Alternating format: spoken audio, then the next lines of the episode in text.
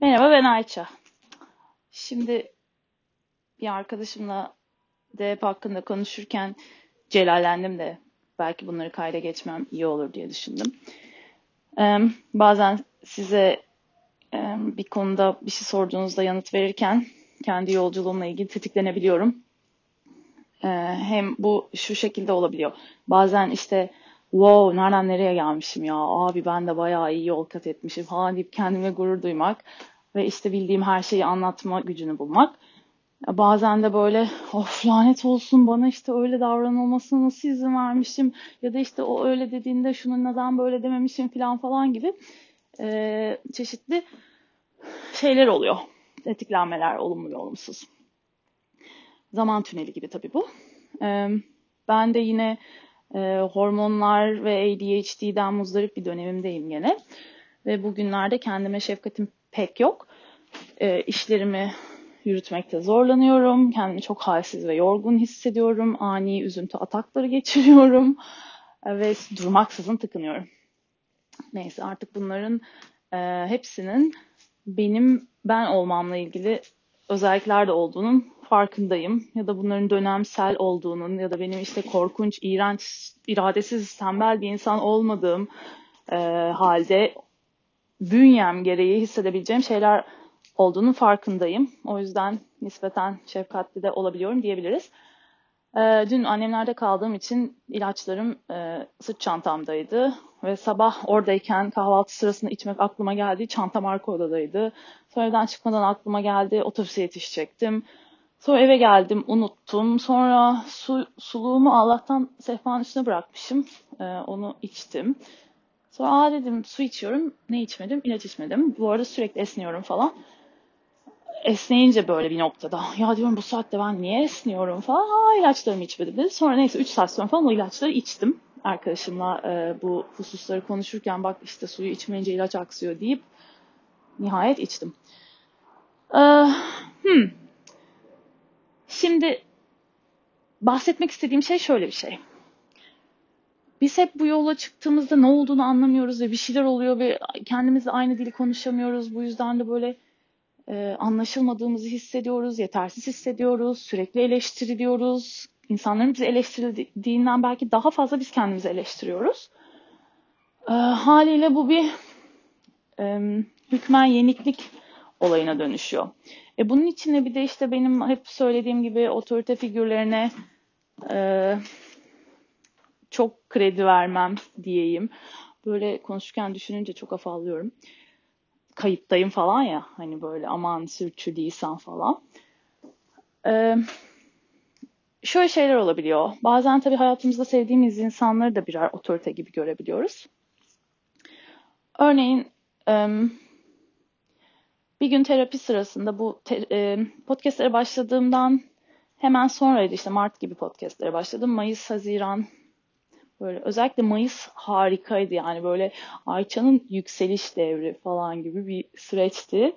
E, tabii tam kapanmalar vardı. Tam kapanmalar bana e, pandeminin en başında çok beni yalnızlık anlamında zorlasa da e, sonrasında çok çok iyi geldi. Çünkü hep mesela şey diyordum ben yani böyle olmasın tabii ama benim bu tezi yazabilmem için e, yani böyle tamamen kapanmam lazım. İşte hayatımı dondurmam lazım vesaire diyordum. Ha yine yazamadım tezi orası ayrı.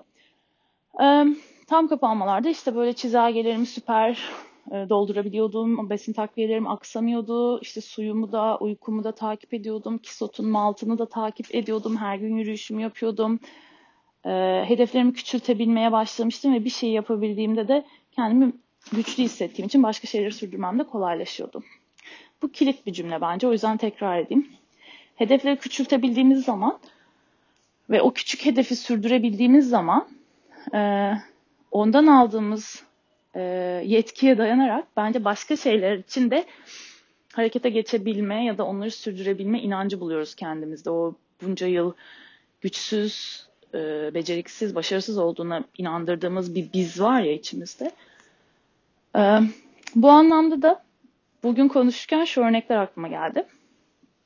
Adına body double denen, e, body double dendiğini çok sonradan öğrendiğim ama içgüdüsü olarak çok uzun zaman önce keşfettiğim bir şeyi birlikte yapma e, fikrinden hareketle e, ve biraz da romantik bir insan olduğum için mesela örneğin bazen böyle ya şu kitabı birlikte okuyalım mı diyorum. Bu belki bazen bir arkadaşım oluyor, bazen bir flörtüm falan oluyor.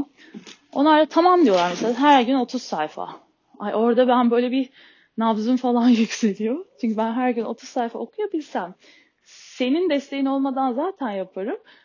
E, benim hedefim her gün hani 3 sayfa 5 sayfa oluyordu ama onu bile yapamadığım için büyük bir öz saygı eksikliği duyuyordum. Ee, sonra mesela hiç basit düşünemiyordum ya yıllar öncesinde bu yola çıktığımda. Şimdi basit düşünebilmeye başladığım için hedefi şuna çekmiştim. Önceki kayıtlarda bundan bahsettim ama belki bunu ilk kez ve tek başına bunu dinleyenler vardır. Kitabın kapağını açmak.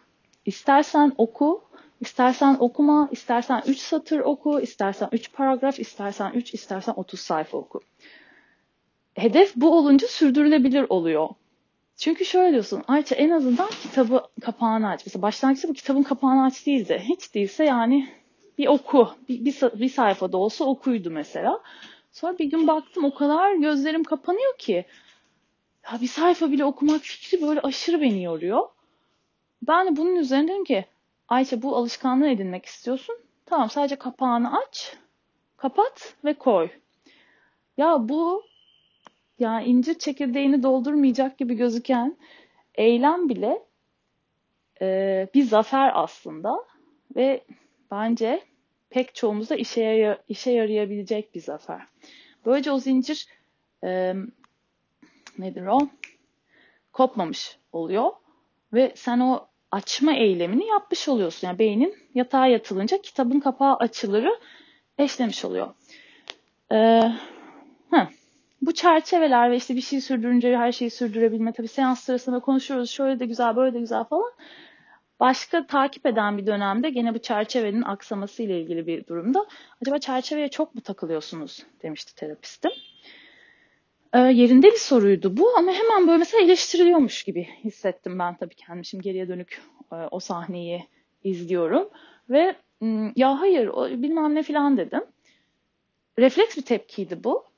Ama şunu görüyorum ki şimdi yine işte e, her gün yürümek niyetiyle yola çıkmak e, ama süre ya da işte hız, kalori, adım sayısı gibi çeşitli parametreler olmadan sadece e, yürüyüşe çıkma fikrini oturtma alıştırmasını yaparken görüyorum ki çerçeve benim için çok önemli. Belki her ADHD'den muzdarip olan insan için bu çerçeveler bu kadar önemli değildir. Ama mesele şu, bize iyi gelen şeyi bulup o kendi deneyimimize sahip çıkabilmek becerisi. Ben tabii ki bunu şimdi 35 yaşındayken binlerce terapinin, bir sürü okumanın, bir sürü düşünmenin, taşınmanın ve tecrübenin üstüne buna sahip çıkabiliyorum. Ee, ama bu yolun başındayken buradan görmemiştim hiç bunu. Belki biri bana buradan gösterse o zaman da sahip çıkabilirdim. Ama o zaman hep böyle şey sanki az önce vazoyu kırmış o küçük çocuk gibi biri benim yöntemlerime bir şey dediğinde hemen onun haklı olduğunu, onun dediğinin doğru olduğunu, benim yaptığım şeyin e, saçma ya da etkisiz e, ya da işi sürüncemede bırakan ya da yetersiz bir çaba olduğunu düşünüyordum. Bunun bir örneği de şu. Bunları böyle zaman zaman geriye dönük hatırlayıp vaktinde sanırım yaşamadığım öfkeleri bilmiyorum duygularımı ifade etmekte zorlanıyorum. Kızgınlıktır belki o hissin adı. E, hayal kırıklığı da olabilir bilmiyorum. O zamanlar hissettiğim ya da maruz kaldığım şeyin bende yarattığı hissi dışarı çıkarabiliyorum. Yıllar sonra da olsa bunun dışarı çıkabilmesi güzel bir şey tabii ki.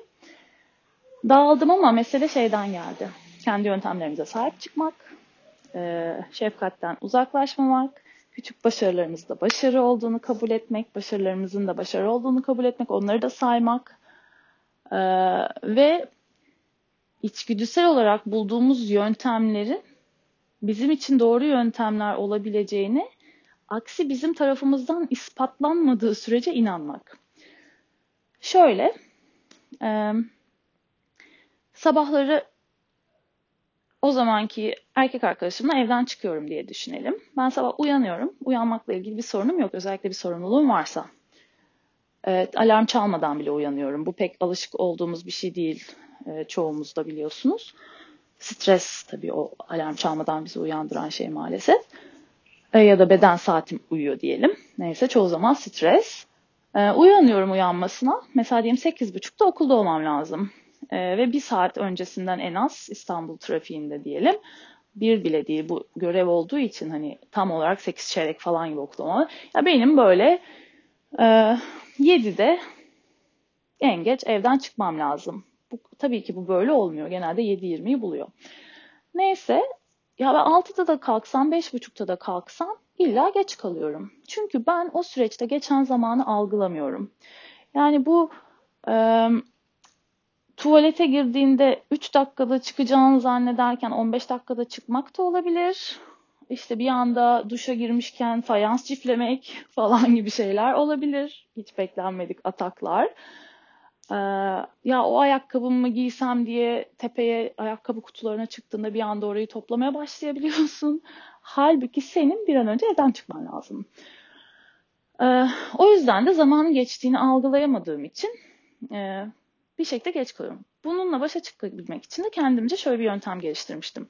Diyelim 6.30'da kalktım. 6.30'da alarmım çalıyordu. 6.40'da tekrar çalıyordu. 6.50 işte 7, 7.10 falan gibi.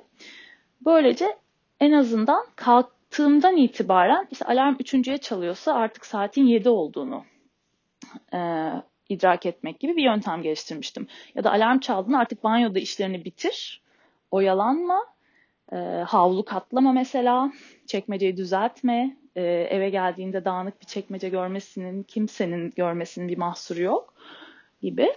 Sonra işte e, giyin vesaire gibi şeyler yapıyordum. Neyse ee, bu beyefendiyle de tabii işte beraber çıkıyoruz evden ve ben de onu geç bırakmak istemiyorum. O zaman ne yapmalıyım? Ee, zamanı yönetmeliyim diye alarmlarımı yine eski taktiğimi getirdim ve çalıyor alarmlar benim. Ya, ya kapatır mısın şunları ya bu böyle olmaz ki. Ya dedim zaman geçtiğini algılamıyorum çalsınlar yoksa geç kalıyorum. Yani niyetim de çok temiz niyet yani seni de geç bırakmamak. Aslında ben ona saygı duyduğum için ekstra çaba gösteriyorum. Hem ona yetişmek istediğim için hem de yetişmek isterken onu oyalamamak istediğim için. Ay sonra işte bu böyle olmaz ki yani. Kendin onu takip edeceksin. Aha bitti bizim Ayça şimdi. Tabii ya bu böyle olmaz. Neden olsun? Nasıl olsun? Olmaz deyip alarm yöntemini mesela pat diye kenara koymak. Ay ne kadar kızıyorum şu an kendime. Hayır abi ben olur diyorsam olur.